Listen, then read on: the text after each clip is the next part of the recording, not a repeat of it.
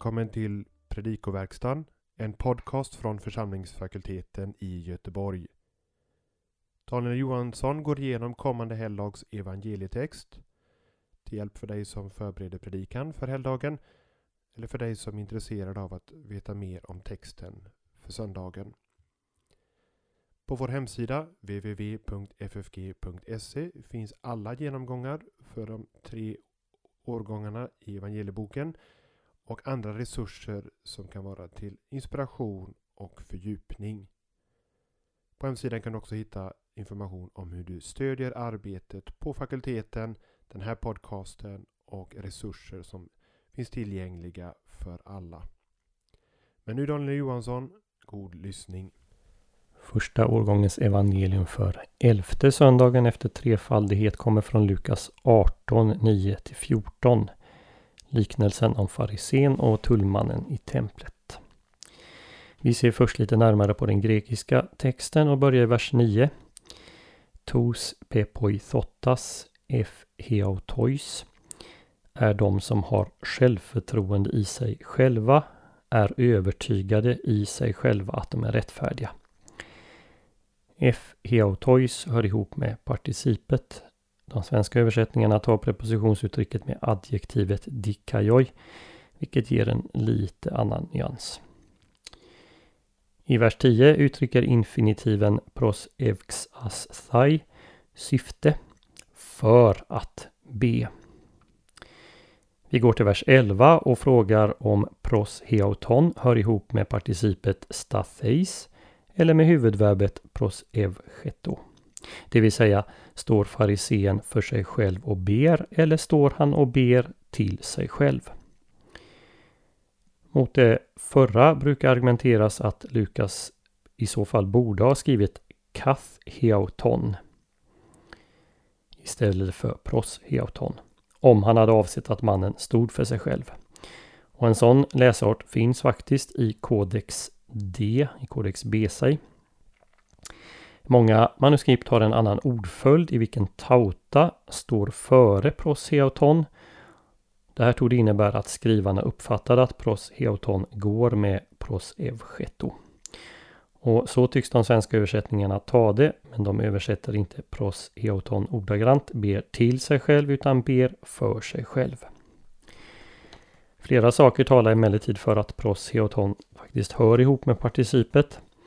När Lukas vill uttrycka att någon talar till sig själv använder han en heauto, till exempel i 7.39 och 12.17, 16.3, 18.4.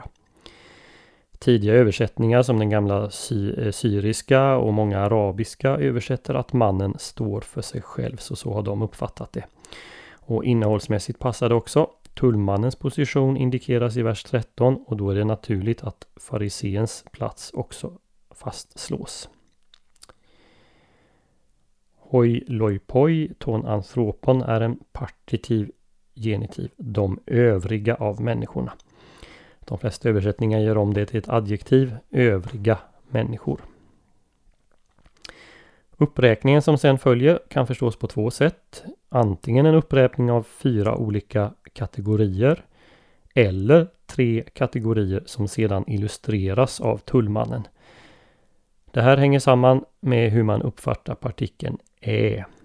Skiljer den här på motsatser och ömsesidigt uteslutande ting eller relaterade och liknande ting som är utbytbara. Båda användningsområdena förekommer hos Lukas, eh, men man kan notera att 19 av 23 gånger partikeln används i reseberättelsen som vi nu är i, det vill säga Lukas 9.51 1949. Eh, ja, då används den på att, eh, för att dela på liknande ting. Alltså, vi kan många gånger översätta med och eller bara ersätta ä med komma. Är det på det sättet också här så skulle det tala för att farisén tar tre karaktäristiska eh, varav de två första, tjuv och bedragare, generellt ansågs vara typiska för tullmän. Eh, för att sedan illustrera med tullmannen som står bredvid. Ska man få fram det tydligt på svenska så får man översätta ekai med nämligen, nämligen den här tullmannen. Varför sedan Bibel 2000 och Folkbibeln återger hotos med den där när det demonstrativa pronomenet betyder den här. Eh, det förstår jag inte. Texten är mer utpekande på grekiska än den känns i svensk översättning.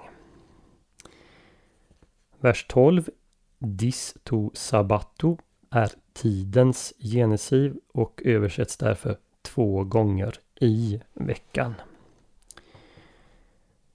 Vers 13 All etypten tostethos auto. Ordagrant står det Men slog sitt bröst. Folkbibeln 98 översätter slog sig för bröstet vilket, väl, vilket väl väcker fel associationer. Utan slog sig mot sitt bröst i Folkbibeln 15 är bättre. Det här är en för kvinnor typisk gest för att uttrycka sorg. För män är det en gest som uttrycker extrem sorg och används mycket sällan. Samma gest omnämns för övrigt vid Jesu kors i Lukas 23.48. Imperfektformen innebär att mannen höll på att slå sig mot bröstet. Tullmannen ber Hilasthetimoi, vilket av Bibel 2000 av Folkbibeln 98 översätts var nådig mot mig. 1917 hade misskunda dig över mig. Även om ordalydelsen skiljer sig något från förbarmade över mig så är ju ändå betydelsen snarlik i de här översättningarna. Men just det uttrycket förbarmade över eh, mig, det formuleras annorlunda på grekiska faktiskt eh, lite senare i samma kapitel där det står Eliason med i 1838. Då är det bättre att översätta som folkbibeln 15 gör det med förlåt mig.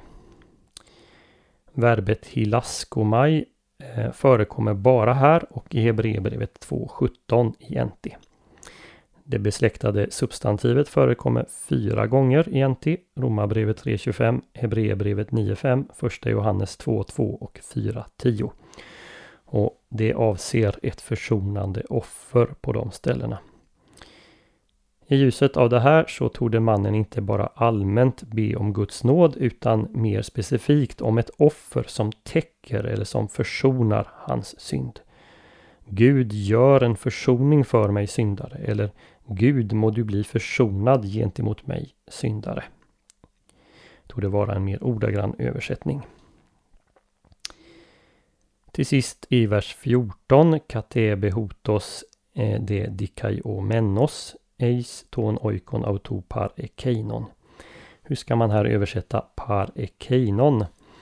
De svenska översättningarna Eh, uttrycker på olika sätt att tullmannen gick hem rättfärdiggjord och att farisén inte gjorde det.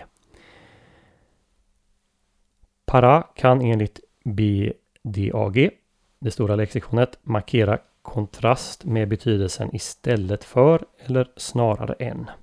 Par ekeinon betyder då istället för denne, det vill säga farisén. Till sist i samma mening, de dikaiomenos är en perfekt particiv passivum av dikaio förklara för rättfärdig. Passiven är en så kallad passivum divinum, det vill säga Gud förklarar tullmannen rättfärdig och han är nu rättfärdig. De följande passiven tapeino thesetai och hypso thesetai Eh, faller i samma kategori. De är gudomliga passivum där Gud är det underförstådda subjektet. Liknelsen om farisén och publikanen kommer mot slutet av Lukas reseberättelse som alltså sträcker sig från 951 till 1949. Den följer närmast på liknelsen om änkan och domaren som ju handlar om bön. Och det gör den här liknelsen också. Och ett annat gemensamt tema är Guds upphöjande. Annars är inriktningen en annan. Frågan här är Vem upphöjer Gud? Vem berömmer Gud? Och liknelsen svarar Ödmjukhet inför Gud och förtröstan på hans nåd är det Gud ser efter, inte presentation av egna prestationer. Man skulle kunna sätta rubriken Två slags bedjare, den stolte och den ödmjuke. Djupast sett handlar liknelsen om människosyn, frälsningslära och rättfärdiggörelselära. Som så ofta i Jesu liknelse så finns en kiastisk struktur och för den här så hänvisar jag till pdfen till den här podden på vår hemsida. Jesus adresserar i den här liknelsen, det framgår av inledningen, de som i sitt förhållande till Gud förtröstar på sig själva. Det är naturligt att då tänka att liknelsen är riktad mot fariseerna och det kan det ju ha varit, åtminstone delvis. Men alla fariseer hade inte den attityden och det fanns naturligtvis också andra som kunde lita på sig själva. Till skillnad från liknelsen i kapitel 15, eh, eller liknelserna, är den här mer allmänt hållen och säkert också riktad till Jesu lärjungar som en varning. Liknelsens båda huvudpersoner går upp för att be. Templet låg på en höjd, man går därför alltid upp. Notera att ordningen på de två reverseras. Farisén går upp först men går ner sist. Att man går till templet för att be det innebär att man deltar i gudstjänsten. Sannolikt avses här aftonoffrets förrättande. Som det väl också gör i Lukas 1.10. Enligt Syraks bok Eh, kapitel 50, vers 19 bad folket under det att offren ägde rum. Och särskilt passande var det att be under rökelseoffret. Och det är ju just det som beskrivs i Lukas eh, kapitel 1. De två männens bön kontrasteras av Jesus. Farisén står för sig själv, troligen för att inte riskera att komma i kontakt med Amhar, Amhaarets, landets folk, de som inte förmådde att uppfylla reglerna om renhet och orenhet. Och tullmannen tillhörde definitivt denna kategori, om inte mer. Eftersom judarna normalt bad högt är det fullt möjligt att fariséns bön och tack till Gud samtidigt är en attack på de som står runt omkring, inte minst tullmannen. Och bönen blir samtidigt reklam för farisén själv. Listan som räknas upp passar väl in på tullmännen, åtminstone de två första punkterna. Och när han sen framställer sin egen rättfärdighet framgår det att han gör långt mer än vad lagen kräver. Mose lag stipulerade fasta bara på den stora försoningsdagen. Kan vi läsa om i tredje Mosebok 25-29. Att då göra det två dagar varje vecka gick långt utöver vad man behövde göra. Men denna praxis fanns bland vissa fariser. Vidare krävde Mose lag bara tionde på säd, vin och olja till exempel tredje Mosebok 27.30, fjärde Mosebok 18.27 och flera ställen. Men den här farisén han gav tionde på precis allt. Farisén har inte bara hållit lagen, han har gjort långt mer än vad den kräver. Men Jesus använder den här liknelsen plötsligt och överraskande med orden men tullmannen. Och en skarp kontrast uppstår. Han står långt borta ovärdig att stå med Guds folk inför altaret. Han slår på sitt bröst, en gest för djupaste sorg och förtvivlan. Han ber att Gud ska ordna en försoning för hans synder. Här kan man nog ana en dubbel botten i Lukas framställning. Å ena sidan offras samtidigt med denna bön aftonoffret. Å andra sidan är vi i Lukas reseberättelse nära Jerusalem och tullmannens bön kommer att gå i uppfyllelse på ett mycket överraskande sätt när Jesus dör på korset. Och Jesus avslutar med att konstatera att det var tullmannen som gick hem rättfärdig förklarad. Man kan väl säga att Jesus förklarar honom rättfärdig i den stunden. Han ödmjukade sig men blev upphöjd av Gud. Farisén upphöjde sig själv men förödmjukades av Gud. Vad kan vi nu lära av det här? Ja, för det första att rättfärdigheten är en gåva från Gud som beviljas på grundval av ett försoningsoffer. Det behöver tas emot av ett ödmjukt hjärta som anropar om Guds nåd. För det andra kan vi konstatera att försoningsoffret inte medför någon nytta för den som är egen rättfärdig. För det tredje ser vi här ett mönster för bönen. Jesus avvisar varje form av skryt, hävdande av egna framgångar, kritik mot andra. Men han eh, upphöjer, eh, framställer som mönster en bön som accepterar eh, eller som, som eh, beskriver en ödmjuk syndabekännelse. En bön som ber om Guds nåd. För det fjärde, att hålla lagen, ja till och med göra mer än den kräver, ger inte en rättfärdig status inför Gud. Och för det femte, egenrättfärdigheten försämrar synen. Farisén såg inte den ödmjuke, ångerfulle tullmannen utan bara en människa han själv och andra skulle undvika.